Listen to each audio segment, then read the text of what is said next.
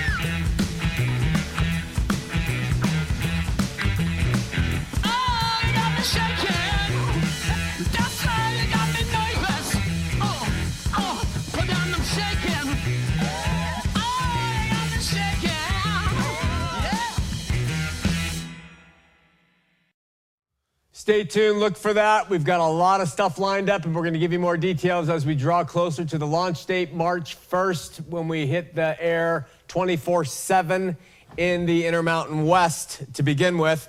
You know, I say it every week. We thank the true and living God for allowing us to be part of this, his program. May he be with you and us tonight. And I mean that. I, I really don't care too awfully much for what uh, men think. Um, but I place immense value. I hope our viewers know I place a great deal of value on what God says on all things. I don't take him or his word flippantly and spend most of my waking hours uh, trying to ingest and digest and, and interpret and integrate contextually what his word says. In many ways, because I grew up LDS, I have not been indoctrinated with, with what I believe is ugly uh, Christianese and uh, culture. And many of my Christian brothers and sisters consider this a handicap in ministry and in my knowledge or perspective of Scripture, but I disagree. Before we get uh, to our topic tonight, I'm going to begin the evening um, together by defending myself. This past week, I've had a number of disgrace book uh, things forwarded to me of people who are being increasingly critical of my person and theological positions. Additionally, a Christian pastor here in Utah decided it was his right to decry my person and ministry publicly this past week. And uh, I'm really not defending myself. I guess I put that wrong. I find the assassinations kind of fanciful and, and humorous. They do sting sometimes but I am defending this ministry and those who support it.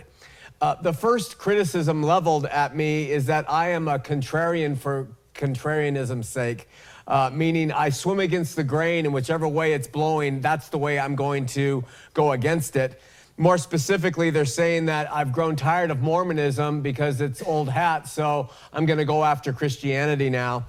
I would prefer to describe my methods as flowing from a relentless drive to understand God in spirit and in truth. And nothing less is going to do, in my case. Whatever gets in the way of this obstacle is subject to scrutiny as far as I'm concerned. And there are no sacred cows, none. Uh, along these lines, is the accusation that when uh, they kicked me off of local airwaves, I became unmoored. Uh, actually, I've never been moored. Uh, uh, I was unmoored well before they took me off the air. I think I've never been moored anywhere, to tell you the truth, except in, in Christ. So, there. The second main criticism we're hearing is coming from people who saying I'm a hypocrite because they watch old shows. They go back into our archives three, five, seven years ago, and they look at old shows when we were on television here locally, and they say I maintain certain positions on those shows, which today I am discounting, and they say, God forbid he's changed his mind. Uh, let me offer what I believe are, is a reasonable explanation for this. First of all, as mentioned before, I kind of grew up in my Christian faith on television. Uh, for the seven years, I essentially I defended things like the Trinity and eternal hell and, and stuff like that because that is what I had been taught. And I believed it coming out of Mormonism that these the Christian perspectives that I had heard were all true. That was my mistake again. But as in the case with anyone who's a seeker of truth, when greater light shines on a subject, uh, I'm going to try to reveal and support the new and improved view over the old. In other words, I refuse to patronize former inferior positions simply because they worked for me in the past or because they are standard fare.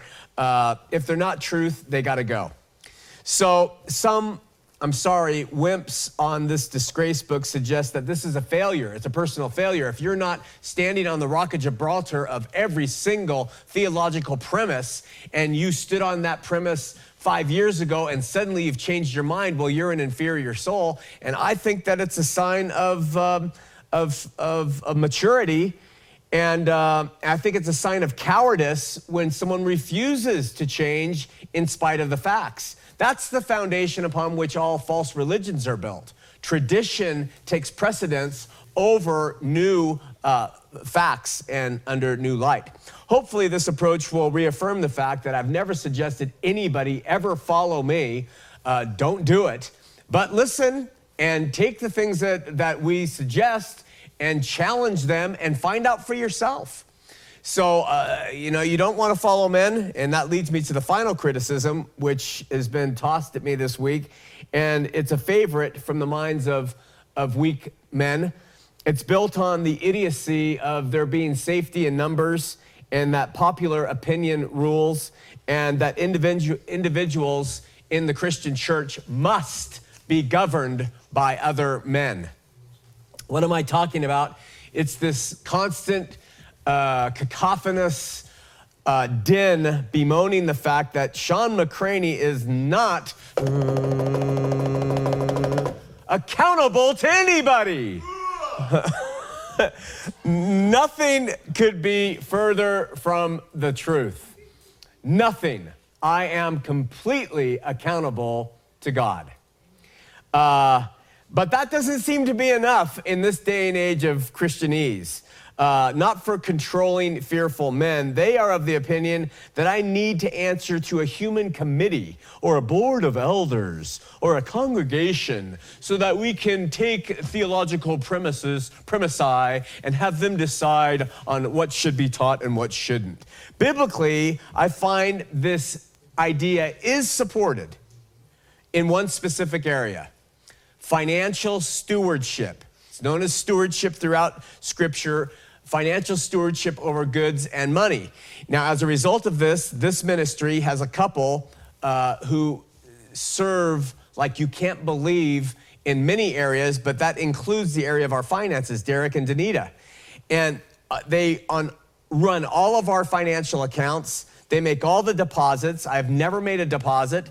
And they reconcile every expenditure. I, I have to justify every expense to them. Derek will ask me for where did I, how did I spend uh, four cents at Home Depot? Where's the receipt? I mean, every cent. Uh, he's maniacal on this stuff.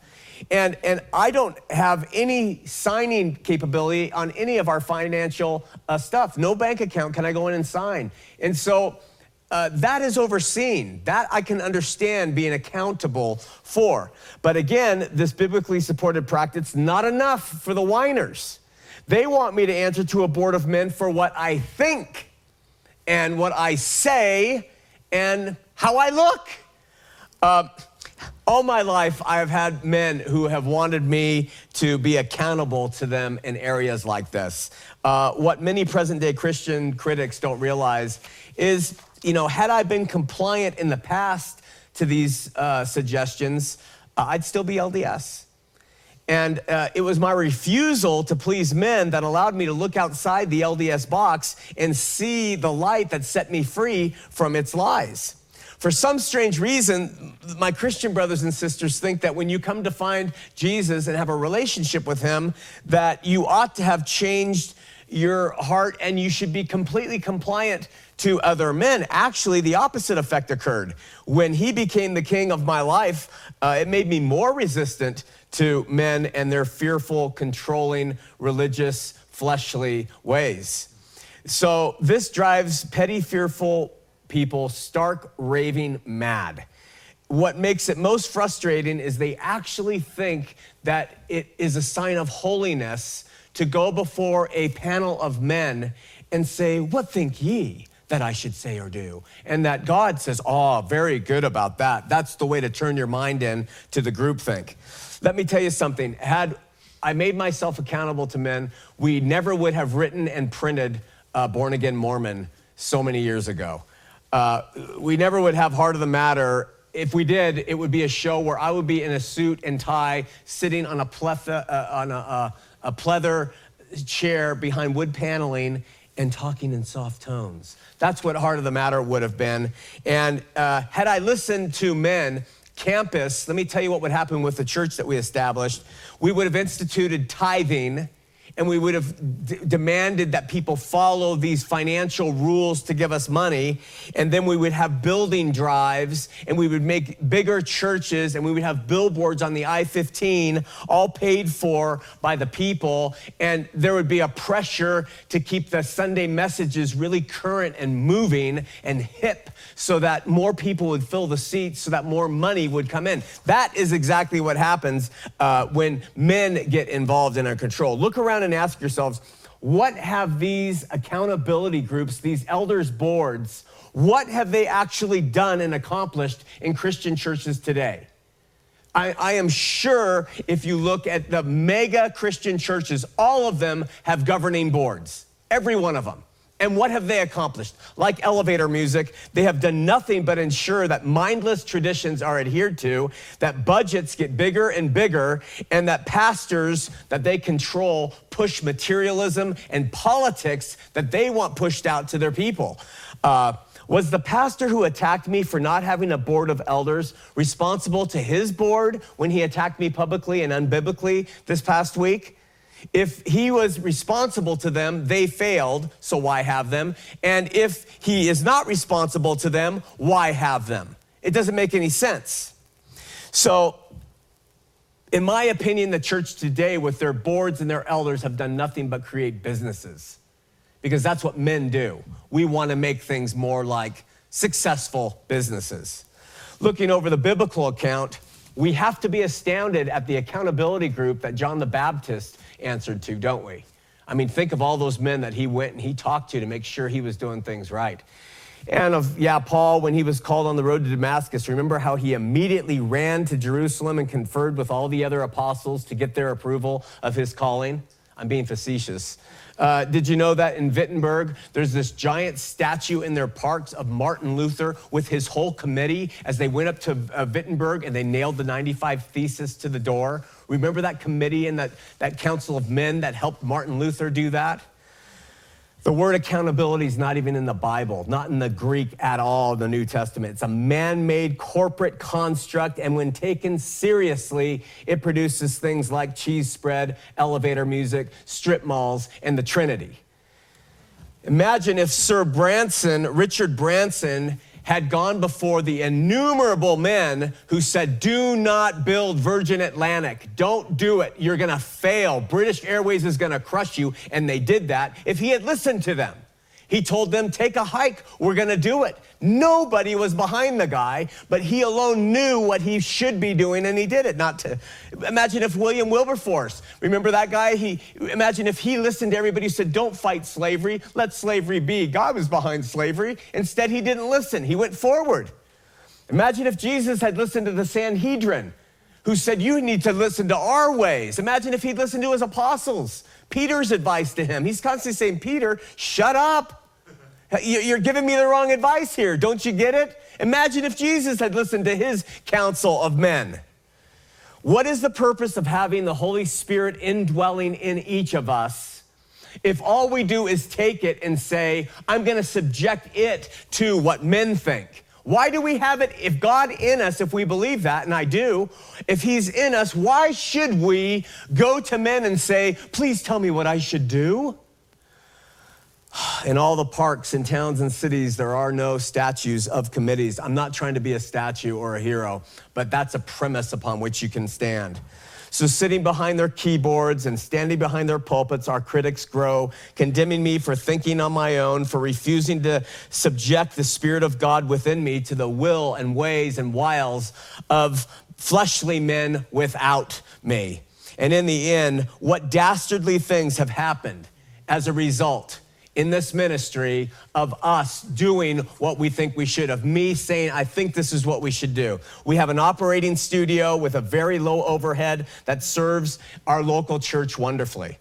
We've never had to cave in and preach tithing or pass a plate or say we have a building budget ever in operation. We've seen thousands of people come to a saving knowledge of the Lord Jesus Christ, many of whom have abandoned Mormonism in spite of myself and my idiocy. We've published four books and give 80 to 90% of them away for free to people, all because men would have given us a business model. They always do. You got to sell these things. You got we've never done that. We have over 400 hours of television programming seen all over the world every day. The local pastors and elder boards, when we came to this town, did everything they could to stop us from ever getting on the air.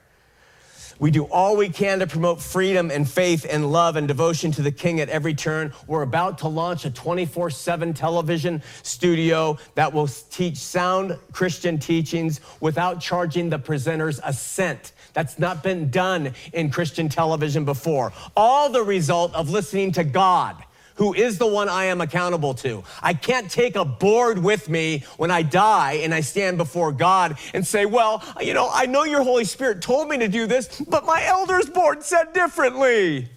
Freaking wimps. And with that, the defense rests. Uh, let's have a moment from the word. And I heard, as it were, the noise of thunder.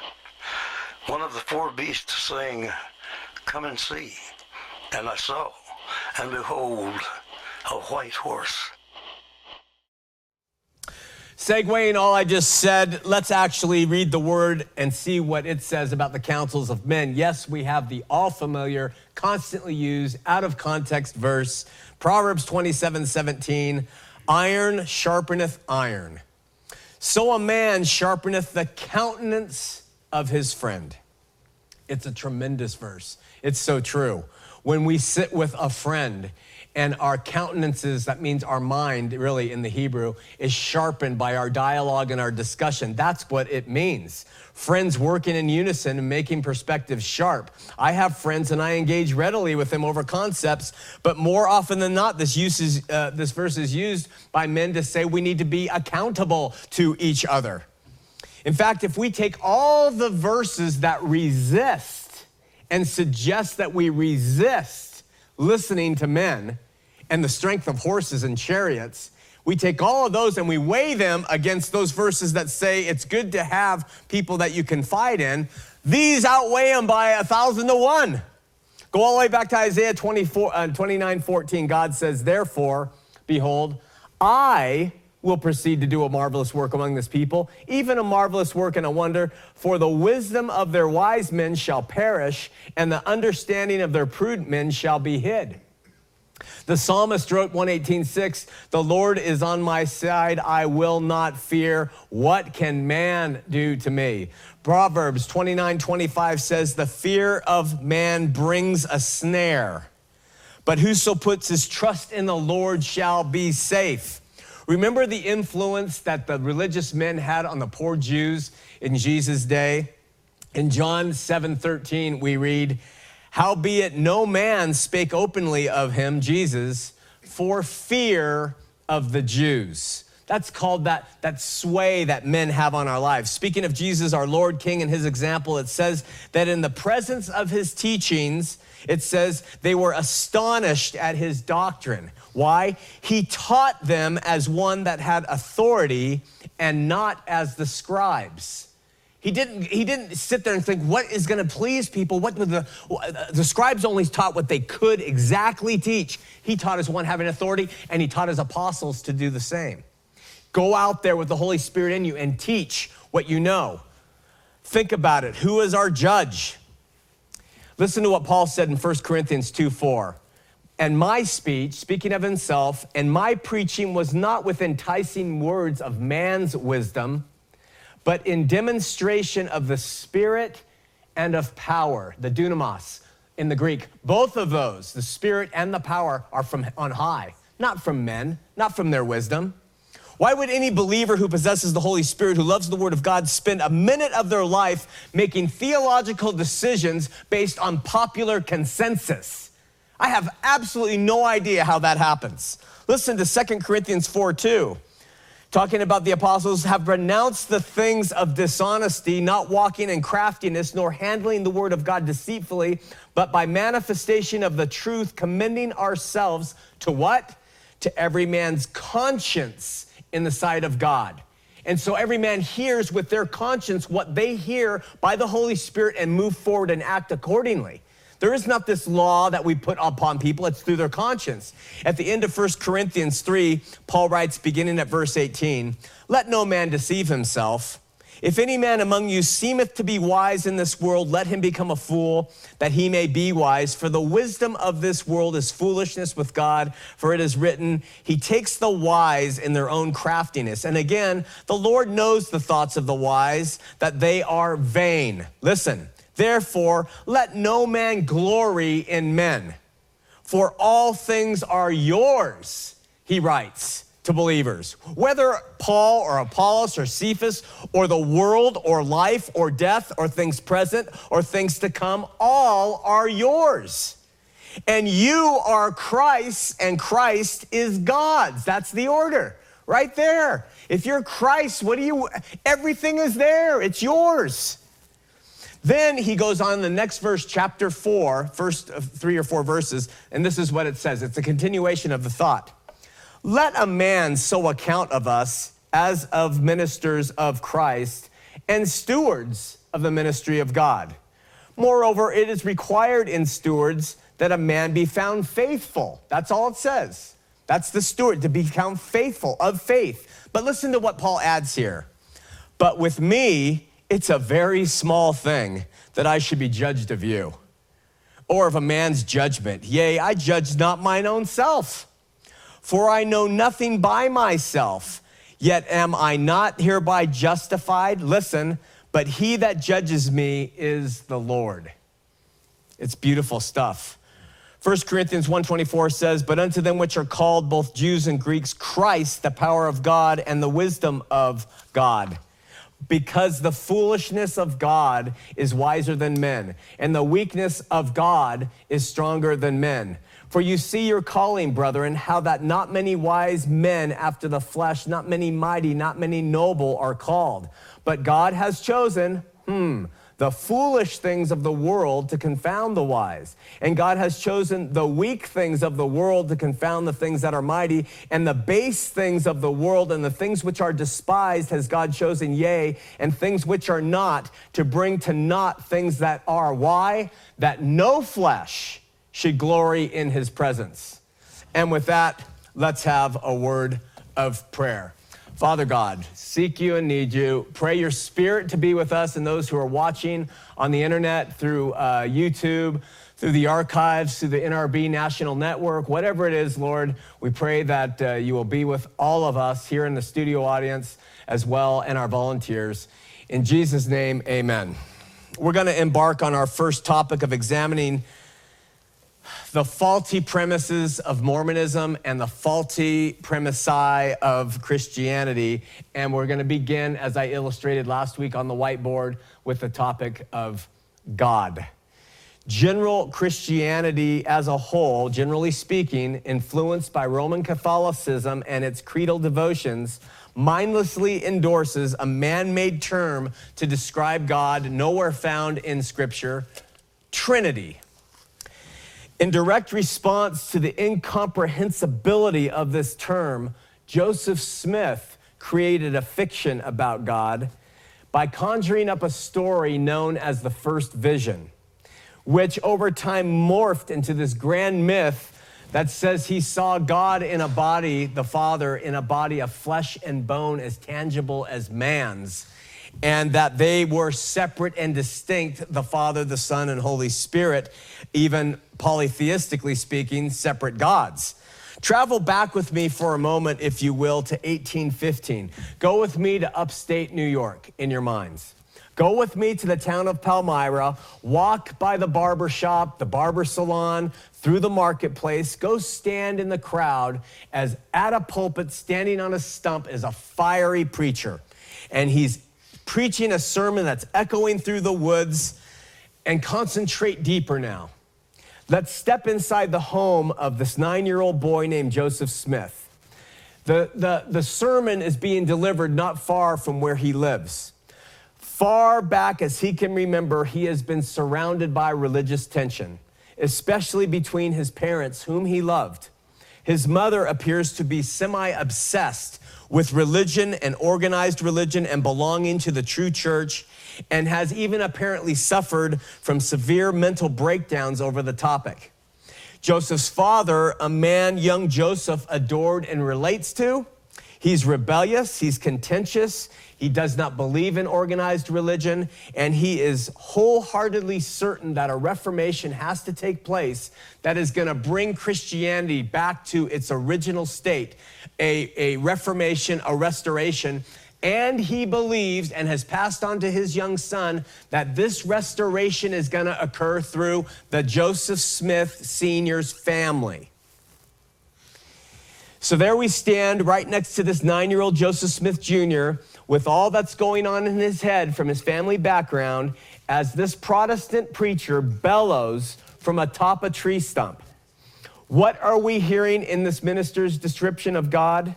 Well, my friends, he says, I'm just gonna recite the creed to our faith. This is what we believe, he shouts as he reads the Athanasian Creed, and this is what it says. See if you can make sense of it. Okay? The preacher reads, Whosoever, and the spelling is correct, will be saved, before all things it is necessary that he hold the Catholic faith, which faith except everyone do keep whole and undefiled, without doubt he shall perish everlastingly. And the Catholic faith is this that we worship one God in Trinity and Trinity in unity, neither confounding the persons nor dividing the substance. For there is one person of the Father, another of the Son, another of the Holy Ghost. But the Godhead of the Father, of the Son, of the Holy Ghost is all one, the glory equal, the majesty co eternal. Such as the Father's is, such as the Son, and such as the Holy Ghost, the Father uncreate, the Son uncreate, and the Holy Ghost uncreate, the Father eternal, the Son eternal, the Holy Ghost eternal, and yet they are not three eternals, but one eternal. As also there are three incomprehensibles, nor three uncreated, but one uncreated, and one incomprehensible. So likewise, the Father is Almighty, the Son Almighty, the Holy Ghost Almighty, and yet they are not three Almighties, but one Almighty. So the Father is God, and the Son is God, and the Holy Ghost is God, and yet they are not three gods, but one God. So likewise, the Father is Lord, the Son is Lord, the Holy Ghost is Lord, and yet not three lords, lords but one Lord. For like as we are compelled by the Christian verity to acknowledge every person by himself to be God and Lord, so we are forbidden by the Catholic religion to say there be three gods or three lords. The Father is made of none, neither created nor begotten. The, let me repeat that. The Father is made of none, neither created nor begotten. The Son is of the Father alone, not made nor created, but begotten. The Holy Ghost is of the Father and the uh, is of the Father and of the Son, neither made nor created nor begotten, but proceeding.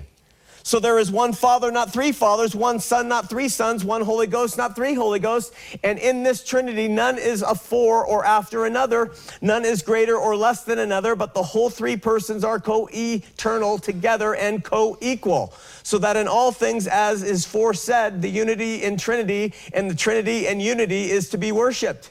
He, therefore, that will be saved must thus think of the Trinity.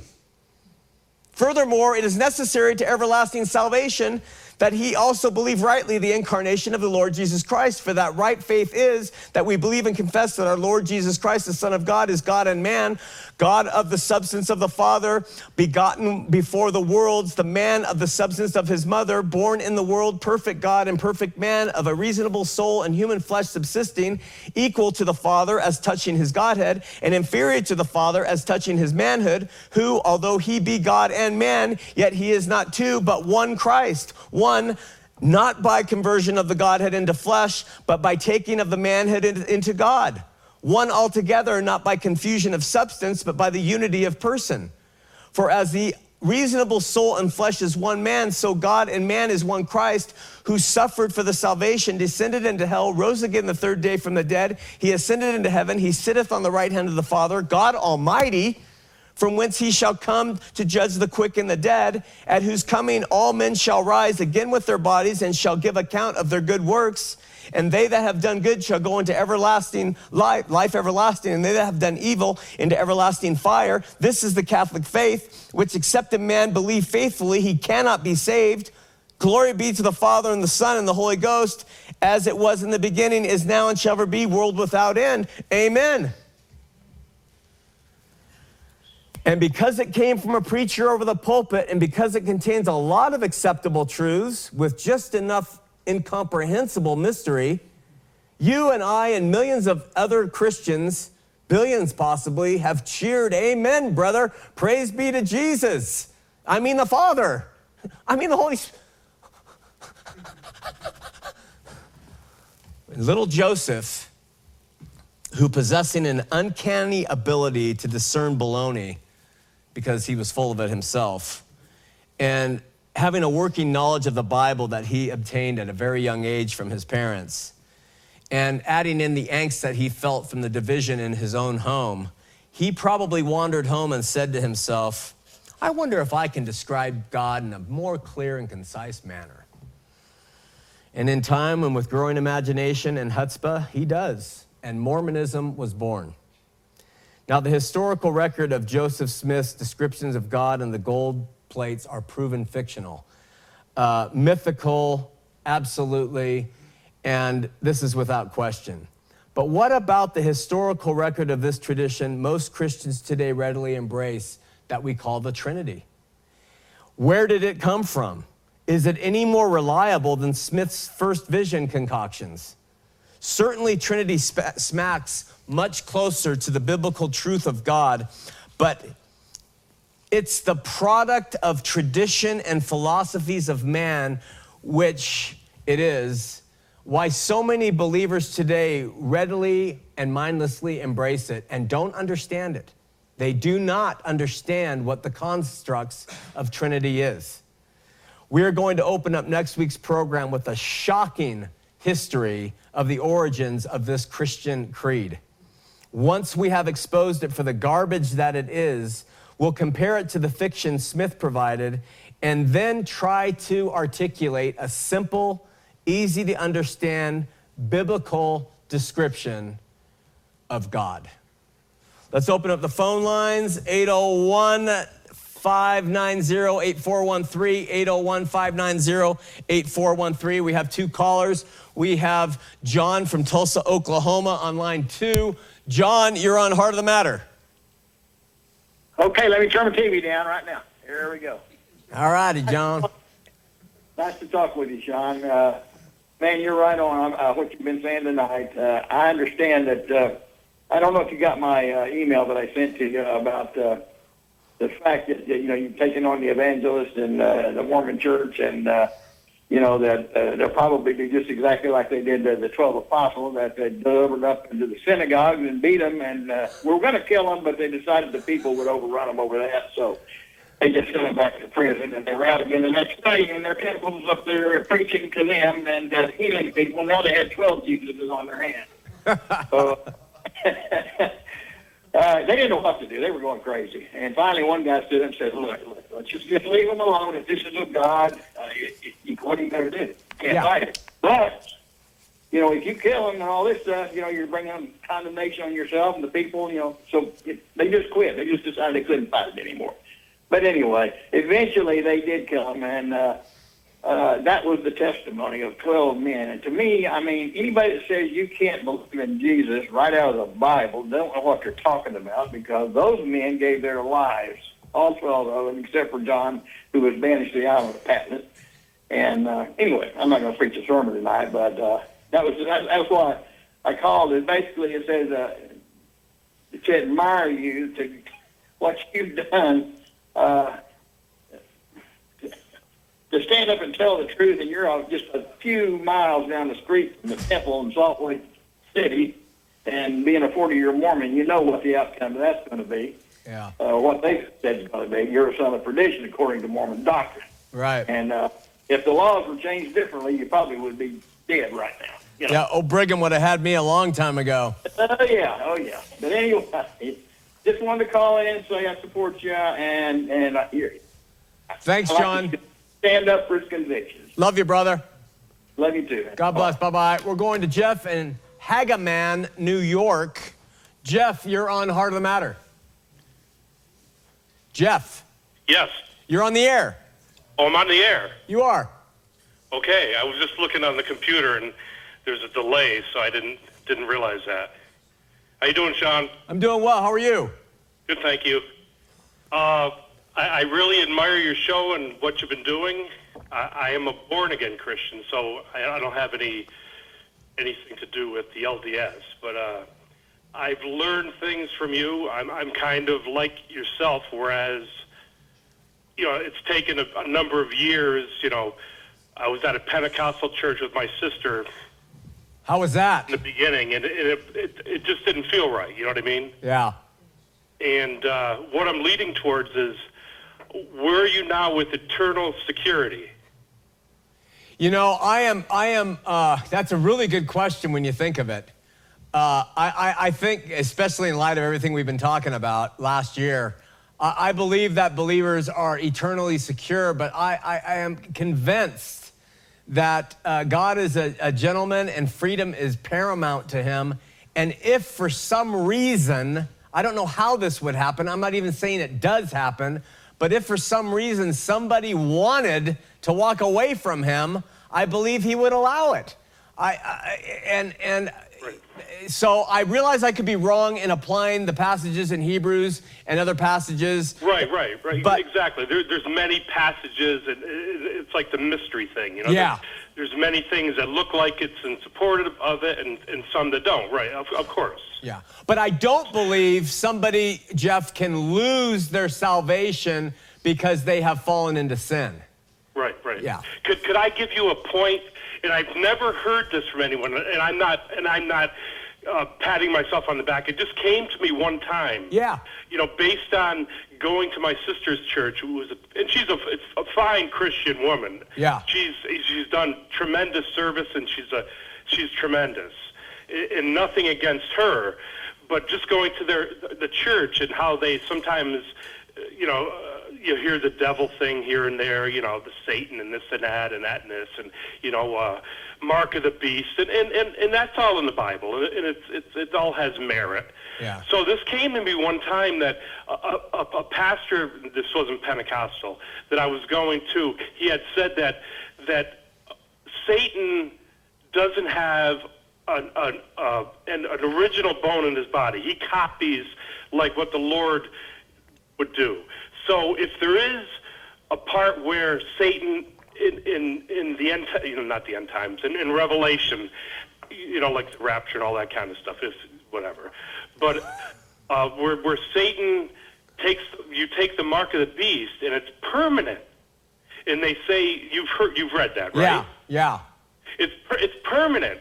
So if if if you take the mark of the beast from Satan and it's permanent, I, I just can't under I can't believe that God would make or Oh. we take His mark and it isn't permanent. Oh, You know that's a, saying. that's a good point.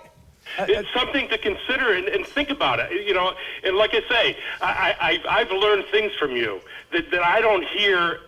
And, and I, I, and I and I've been I'm the same as you, like Joel Osteen and you know uh, the purpose-driven churches. It's just fluff. It's just it's just it's just nothing. Yeah. And uh, you know when you talked about your model church, I don't know if it was a year, a few few years ago, it is tremendous. It's stuff you don't hear all the time.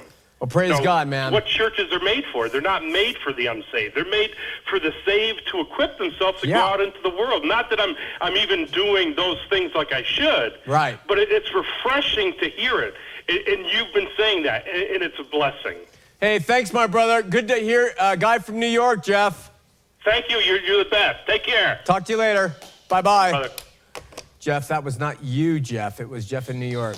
Uh, we're going to John in San Antonio, Texas. John, you're on Heart of the Matter. Hey, Shawn. I uh, I have a question. I have two questions for you. Yeah. Um, the first one is, you know, I I learned about you a few months back and have been going through all your old shows, and there's clearly been a change in your attitude towards the Trinity from your earlier shows. And Yeah. I'm wondering if you could take just a minute and talk a little bit about what went into your change in your perspective on the Trinity, because you know you spent a lot of time defending uh, many of the different metaphors, even that you kind of. Um, stood back from last week in- in terms of the flames and stuff like that. Yeah. And I'm interested in what went into your thought process. Hey, John, that's a great question. Uh, first and foremost, I support the Trinity in many ways. Uh, and, and, and in fact, if we go back to those old shows and we look at how I described, in my opinion, how we could understand the Trinity, that before Jesus came to earth, God was only God. There was no Father, no Son. He is a consuming fire. And then I did that illustration on the show where I had some of the fire come down and I put it under glass. The Father is now, God now became the Father because now he has a Son. That's the fire under the glass.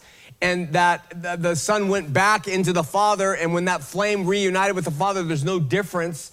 And so, but that's not a Trinitarian concept. I thought that was a Trinitarian concept when I taught it. And, and I still believe that, that illustration that Jesus, I mean, simply put, we're jumping way ahead here, but the solution really is there's one God, and Jesus is God in the flesh, and, and the Holy Spirit is God by, by the power, and that's it. It's God. You look at Jesus, you're looking at God in the flesh. You look at the Holy Spirit works, that's God in the Spirit working. That's one God, but the Trinity doesn't teach that. And next week we're going to get and we're going to show and tease apart what Trinity really is. And it's a, and and and people are astounded when they hear the nuance of what the Trinity is. And Sir Isaac Newton questioning it when it comes to the co- co-equality between the members. There is no, there's not a co-equality. The Trinity, the the Augustinian uh, uh, creed, it contradicts itself actually saying that God is not, the Father is not begotten, but the Son is begotten of the Father, but yet they're co equal. And we have all kinds of difficulty with it. Additionally, John, what led me to, to criticize it is I've always wondered who do I like best? Father, Son, or Holy Spirit? I mean, Jesus, yay! Holy Spirit, kind of a little mystery guy. And when I started to think, how do I have favorites? That's the very criticism I was throwing at Mormonism for having a henotheistic view of God and polytheism. Who's their favorite God? Well, I had to ask myself the same thing, and that's what launched me on the path, John. Okay. That's, I, I will be very eagerly seeing uh, where you go with it. One of the unique things about stepping away from the authoritarian paradigm of the church is that, um, you know, they have a lot of comforting answers to a lot of the metaphysical questions that we have. They do. And once you realize that those things were the product of somebody's imagination, then you kind of get what can be troubling at times, but can also be enjoyable to try to find truth in the world where it exists. And, and I acknowledge that, you know, that can sometimes be a messy thing. And so, Well uh, said. no matter what you do, you just keep looking for, you know, the light where you can find it. So I'll Thanks, be interested John. to see your perspective on it. The next question Yeah. is, um, did you hear the news today about the legal action being taken in England where there was a summons delivered to the church headquarters today about the um, President Thomas S. Monson being brought to charges of fraud? Yeah, I, I heard about it, and uh, Wendy, she sent me the articles and stuff, and I, I talked to Derek about it too. The only reason I, am not covering it is because you can really sue anybody, and and charges they can be trumped up, and and so I I, I think it's really an interesting human interest story, but I uh, I kind of find it. um a non event in some ways, John. The second thing is part of the critique against Monson being a fraud, if this is a true story, and I've heard it is and I've heard it's not, but if it's really a case, part of it is him proving things you cannot prove a negative. And so it's it's an impossible lawsuit. So I just thought of not giving it any attention because I don't think it's going to go anywhere. Okay, well, if you read the allegations, they're not saying that it's a fraud based on metaphysical things that you can't prove. Oh, What they're talking about, they identified seven specific things that are in the realm of objective, provable things, such as the translation of the uh, Book of Abraham. You know, we have the facsimiles, they have hieroglyphics. We can translate those hieroglyphics, and so. Um, you know that that's something that is outside of the realm of metaphysics and inside the realm of reality. And there's other things that deal with things that can be proven. So that's where But what about it the seventh- that turn. What about the seventh point, John, which I glanced at the seven points and it was the, the claim that the earth is 6,000 years old. And that's part of the accusation of fraud. I mean, how are they going to prove that? That's been, that's been, old earth and new earth has been disputed by everybody from every which way. I mean, throwing that in there is the thing that made me say, I'm not going to even touch this because I don't think it's going to go anywhere. Well, no, the, the 6,000 year Earth paradigm is basically what they're saying is that that is one of the claims that the church has made Yeah. to, to convince people of um, their, knowl- their possession of truth. Okay. And they should, there is enough objective evidence in the world to know that that is a false claim. And I think that um, the, the thing that clenches all of this is that in Mormon soteriology, you have to pay tithing in order to obtain the highest degree of glory. Yeah. If tithing was simply a matter of giving as your heart was directed, then there was no, there would be no in, inducement or incitement to um, to pay annual tithes that was based on these notions of truth. Huh. But if they can show some aspect of the things that they've taught being factually and objectively proven to be false, and have it be tied to their members having to give annual tithes, then under English law, and this is a relatively new law from 2006, that will qualify as fraud. And there, there's one guy that's observed that since 2005, Thomas S. Monson has refrained from actually using the words uh, of bearing testimony of the truthfulness of the Book of Mormon and aspects of these things. And some people are speculating that the reason that he stopped doing that is because they understood that this law came into being in 2006 and um, had the potential for a lawsuit. But that is highly speculative. Hey, John, will you do me a favor? Yeah. Let, I want to give you an assignment if you'll take it out there in Texas. Sure.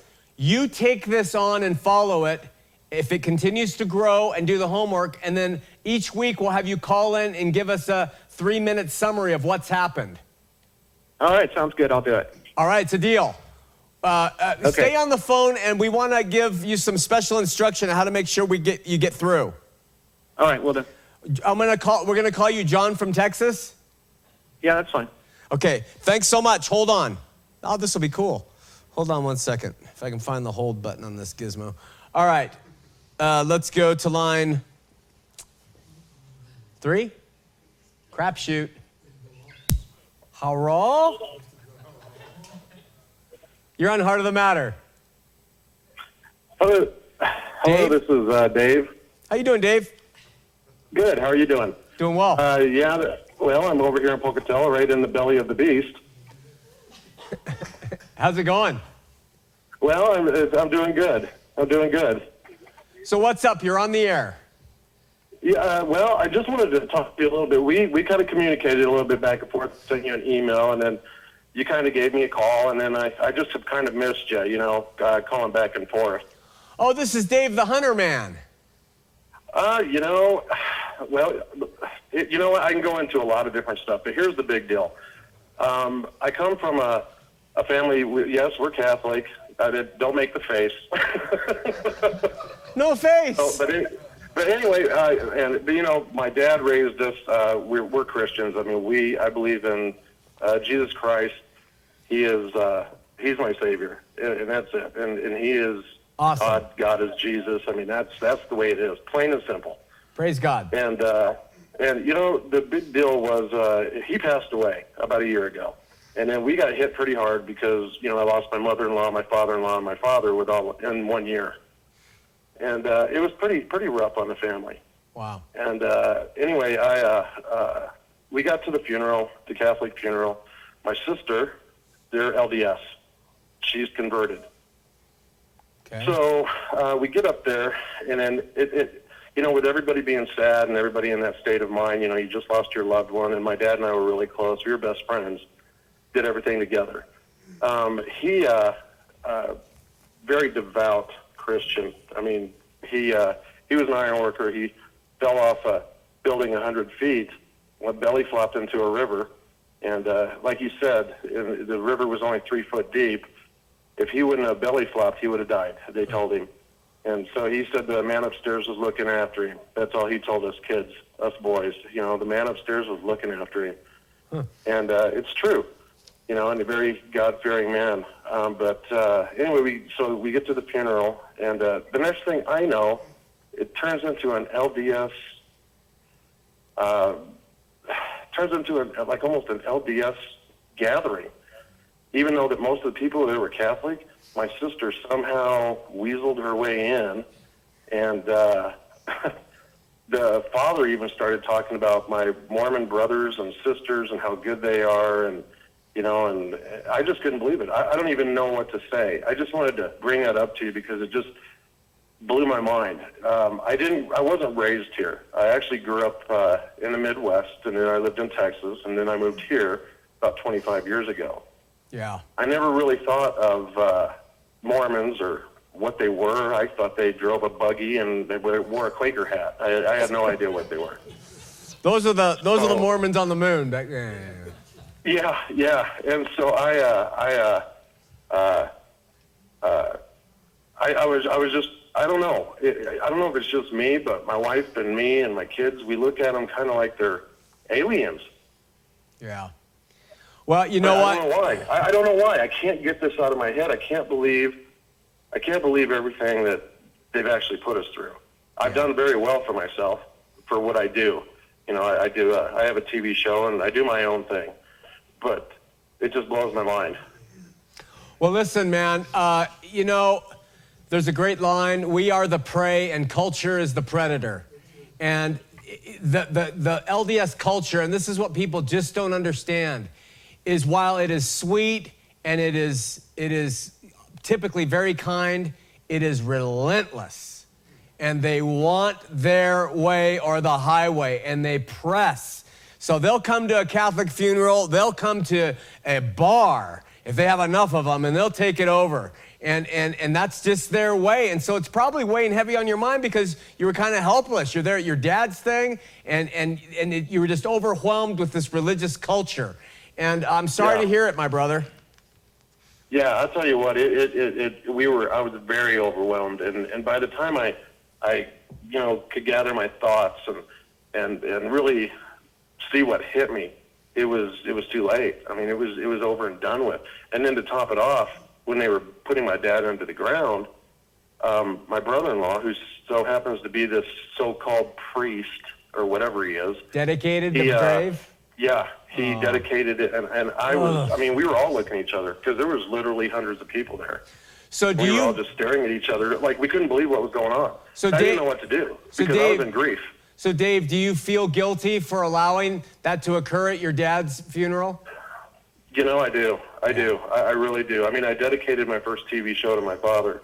On, uh, you know, I'm on satellite TV, so I, I dedicated that to my dad, and and uh, I just felt like it was something I needed to do, and uh, it was just. Uh, uh, it was a rough deal. It was really a rough deal, and I'm sure if my sister was to see me on here, she'd probably disown me. But I, I don't care. I'm not, I'm not here for my sister. I'm not here for anybody. I'm here for um, you know to serve the Lord. I'm here to uh, take care of my family. I'm here to be the best man that I can be because that's God gave me the tools that I have to communicate with people in what I do. So And, listen, uh, Dave. and I, I thank God every day. Hey, you're being a good Catholic boy that you are who loves the Lord. Uh, I mean, you're going to put it behind you. You're going to forgive them. You're going to love them. And, uh, you know, it, it has non effect. Your dad, he was probably laughing his head off at the whole Oh proceeding. yeah, I'm quite sure because you know he he he was a good old Texas boy, so he used to tell me he had no problems with telling me, um, you know, son, uh, God is the way. God God is you know me and your mother raised you on God, and, and God is is your only salvation. You know, I, I don't pray to. Uh, I'm not this. Let me tell you what, Shawn. I feel closer to God when I'm out fishing, or when I'm out hunting, or when I'm in the mountains. I don't feel close to God in a in a church, a temple, a building. I don't feel it. Yeah. I just don't feel it, and I don't know why. Yeah. But I can be out, and I can, or I can look at my children and watch them with their children, because I'm a grandfather now. I can watch them with their children, and I feel closer to God at that moment than I do at any other time in my life. Well, those are his creations. You should. The rest of it's all made by men. We got to run, my Yeah. brother. Thanks for watching. We'll talk again. Okay, all right, Shawn. Thank you, and I appreciate it, and keep up the good work, brother. You too, Dave. Bye bye. Oh, bye. Listen, Heart of the Matter Television Network, we're going to be airing Pastor Chuck Smith. We're going to be airing Les Feldick, Jon Courson, Dr. Arthur Fruchtenberg, maybe, if they would send us their dang CDs. Adrian Rogers, The X Files, Have You Experienced Jesus, Campus Sermons, sermons, more Heart of the Matter, and a bunch of very entertaining segues between the shows, informative stuff. Keep us in prayer. It's coming along March 1st, God willing, and uh, get it off the air. Got a question uh, from somebody uh, that's one word: resurrection? Question mark. Uh, answer is yes. um, uh, let me just touch on this. We're, we're wrapping it up tonight. Uh, this will give you some food for thought. We have had a lot of ideas that roam around that when we are resurrected, we're going to come rising out of the grave. And, you know, I've always wondered how we're going to dig through all that dirt. And, and we have all these imageries of it being a physical resurrection. The Book of Mormon teaches that every hair of your head will be put back into place. That's one hairy head. And, uh, and, and, and there's all these thoughts about resurrection, and they're really, really off. Um, Jesus resurrected from the grave physically to show he overcame death. Other Jews at that time, they rose from the grave after him. He's the first fruits from the grave. Theirs is a physical economy. He, he dealt with them in physical ways. He appeared to them. He was the Messiah who came to them physically, ascended into heaven physically. It was all a physical thing. But in 1 Corinthians chapter 15, Paul speaks of the resurrection of believers because Paul is the apostle to the Gentiles. I was having this discussion with my friend this afternoon, and, and that resurrection is spiritual. We, we, get a, we have a corruptible body now, it will become incorruptible. We have a mortal body, we will get an immortal body. So I believe, whether you believe this or not, you're gonna have to challenge it and test it, but I believe that when we die now, we receive our resurrected body. And as believers, you go and you live uh, with God. Those who are not believers, they go to the holding tank, Hades. That's not the burning place. And they wait for the second resurrection. But the first resurrection was initiated by Christ when he rose from the grave, first fruits. Others followed him at that time. and since that time, the, the first resurrection has continued to go on as people have died. In the end, whenever that is and however that works, the second resurrection comes, and those who are in hell are come out, they are given their resurrected body, they stand before judgment, and they face the lake of fire, which is that, that place we've talked about ad, ad nauseum. And there uh, they experience the second death, which is what Revelation calls it. But we could talk all about that when we get to eschatology in the uh, months and weeks to come. Time, we have one minute. Uh, I have a really good email here, but from Mappy from London. Mappy, I'm gonna have to read it next week. Uh, got another one here. Shawn, I've called your show a few times. I appreciate your ministry and all, but I'm disappointed that you are unwilling to dialogue with Dr. James White about your assertion on Calvinism and your modified Christian universalism. I remember that you criticized Mormons for not wanting to come on your show and dialogue about their theology like LDS general authorities. If you believe in your understanding strongly enough to publicly teach it, then why not discuss it publicly with another believer? Here's the reason there's a major difference between having a dialogue a Christian to a Latter day Saint and a Christian wanting official representatives to come on a show and, and defend their faith. My faith as a believer, I'm not at odds with another believer. I don't care if Dr. James White is a five point Calvinist and loves it. If he's a believer, I accept him as my brother. I don't care what the nuances is of our doctrine. So I'm not going to get into a war with, with other believers over doctrine. I'm not going to do it. That is the opposite of what we're told to do. We're told to love. So I'll teach what I think is right. You can criticize me. Dr. James White can get on the air and, and attack me, and when he did, I'm not going to attack back. They are my brothers and sisters in Christ. So there's a difference. And, and so you, you compared apples to oranges here, my friend, and I think that um, that's, not I think, that's the reason why we're not going to do it. Join us next week. We are going to give you some radical, really solid information on the history of the Trinity, and we'll go from there. We'll see you then on Heart of the Matter.